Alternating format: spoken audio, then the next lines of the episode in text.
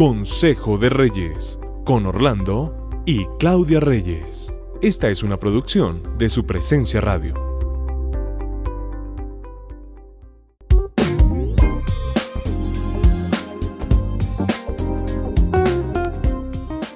Un gusto saludarlos, muy buen día para todos. Buen día, estamos felices de compartir con ustedes Consejo de Reyes hoy.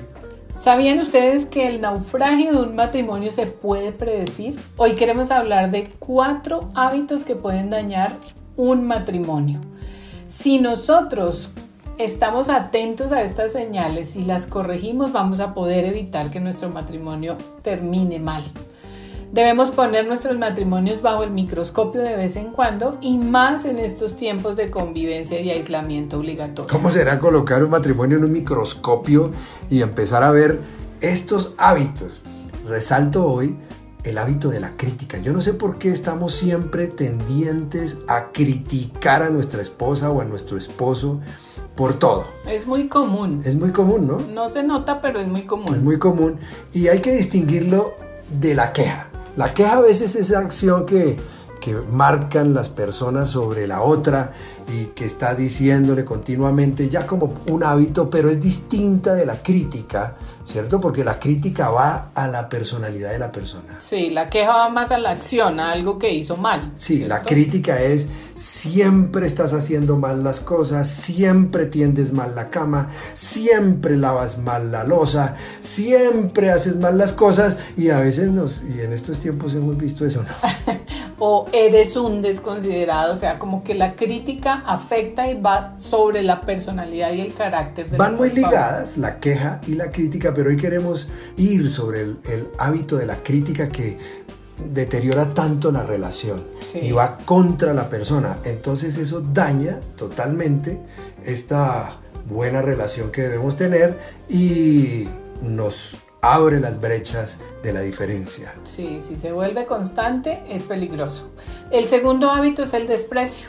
¿Qué pasará con una pareja que no solo se queja y se critica, sino que además se desprecia? Del desprecio también puede venir en tiempos de mucha convivencia y es cuando usamos el sarcasmo. Sí. Y usamos esa falta de credibilidad hacia las otras personas. Y sabes qué? Que se puede dar de la esposa hacia los hombres. Pero también yo creo que de, la, los, hombres hacia, las, esposas. Entonces, cuando queremos por debajear a la persona, cuando queremos hacer que se sientan muy mal y se vuelve esto intenso en una relación, despreciar, tremendo, ¿no crees? Se desprecia de muchas maneras, con lenguaje no verbal también. A veces cuando uno pone los brazos en forma de jarra o cuando voltea los ojos y los deja en blanco, este tipo de actitudes van envenenando la relación. O cantan cuando están cuando están peleando. Yo hacía eso recién casado, pero no lo volví a hacer. No, no, vuelvas a hacerlo. No, no lo volví a hacer. O esas frases que aparecen como, no, es que yo no soy como tú que eres tan lento, es que tú eres, tenemos que tener mucho cuidado con esa manera de despreciar, porque lo único que quieren lograr estas frases es rebajar a la otra persona. Sí, yo creo que dejemos ese lenguaje verbal infantil o no verbal infantil que hace que la pareja como que no tenga madurez cuando empezamos a hacer cosas que, que no sé, desconciertan a la otra persona en un momento dado con esas actitudes yo de sé sarcasmo. Que, sí, yo sé que muchas veces uno dice, pero qué bobada, ¿por qué peleamos por esta bobada y por qué peleamos así? Sí. Entonces, el tercer hábito, actitud defensiva. Este es un modo de culpar a la pareja del problema. Entonces, eh, el esposo que está agrediendo no va a dar su brazo a torcer ni a pedir perdón. Esta actitud solo va a agravar el problema. Siempre se defienden, ¿no? Sí. Tiene que ver mucho con el orgullo, ¿sabes? Sí, siempre aparece, no, es que yo no soy la del problema, el problema eres tú. Es que tú y es que tú y es que tú y yo hago esto porque tú haces lo otro. Entonces, así no se va a llegar a ningún fin porque es un círculo vicioso en el que ambos se defienden. Ese círculo vicioso lo hace dar mucho y da vuelta y vuelta el orgullo. Entonces las parejas tenemos que bajar ese orgullo, pedir a Dios que nos quite ese orgullo porque hace que siempre estemos a la defensiva y sobre todo que no queramos arreglar y siempre queremos ganar. Sí, y no permita que avance el problema en ese círculo, deténgalo en algún momento. El cuarto hábito es la actitud evasiva.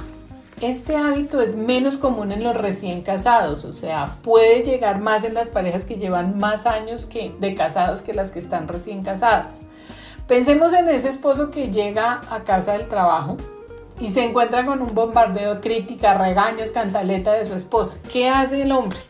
Pues se sienta, coge el periódico y se esconde detrás del periódico o coge el control del televisor y se esconde ahí. Como que no nos importa, ¿no? Y entonces ya no nos interesa resolver, que es una palabra que usted tiene que tener en cuenta para la pareja, resolver, sino que evade, se va por otro lado y deja que ella o él griten o que ella o él eh, sigan vociferando o criticando o juzgando y, no y evaden totalmente. Y esa actitud evasiva sí que nos coloca en un distanciamiento obligatorio. Mm, cuanto más grita ella, más se esconde él. Sí. Pero ¿qué pasa aquí?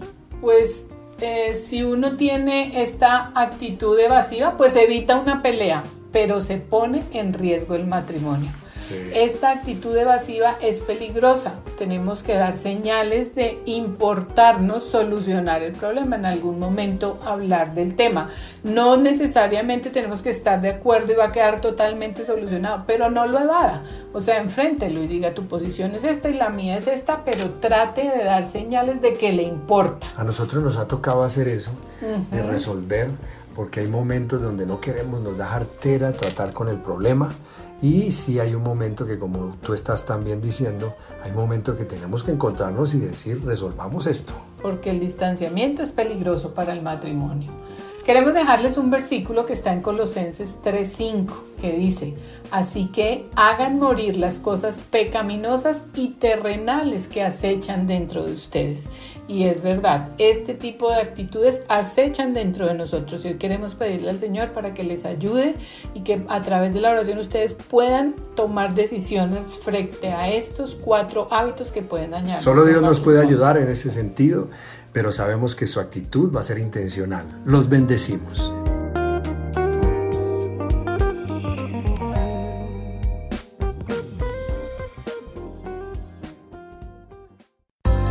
Acabas de escuchar Consejo de Reyes por su presencia radio.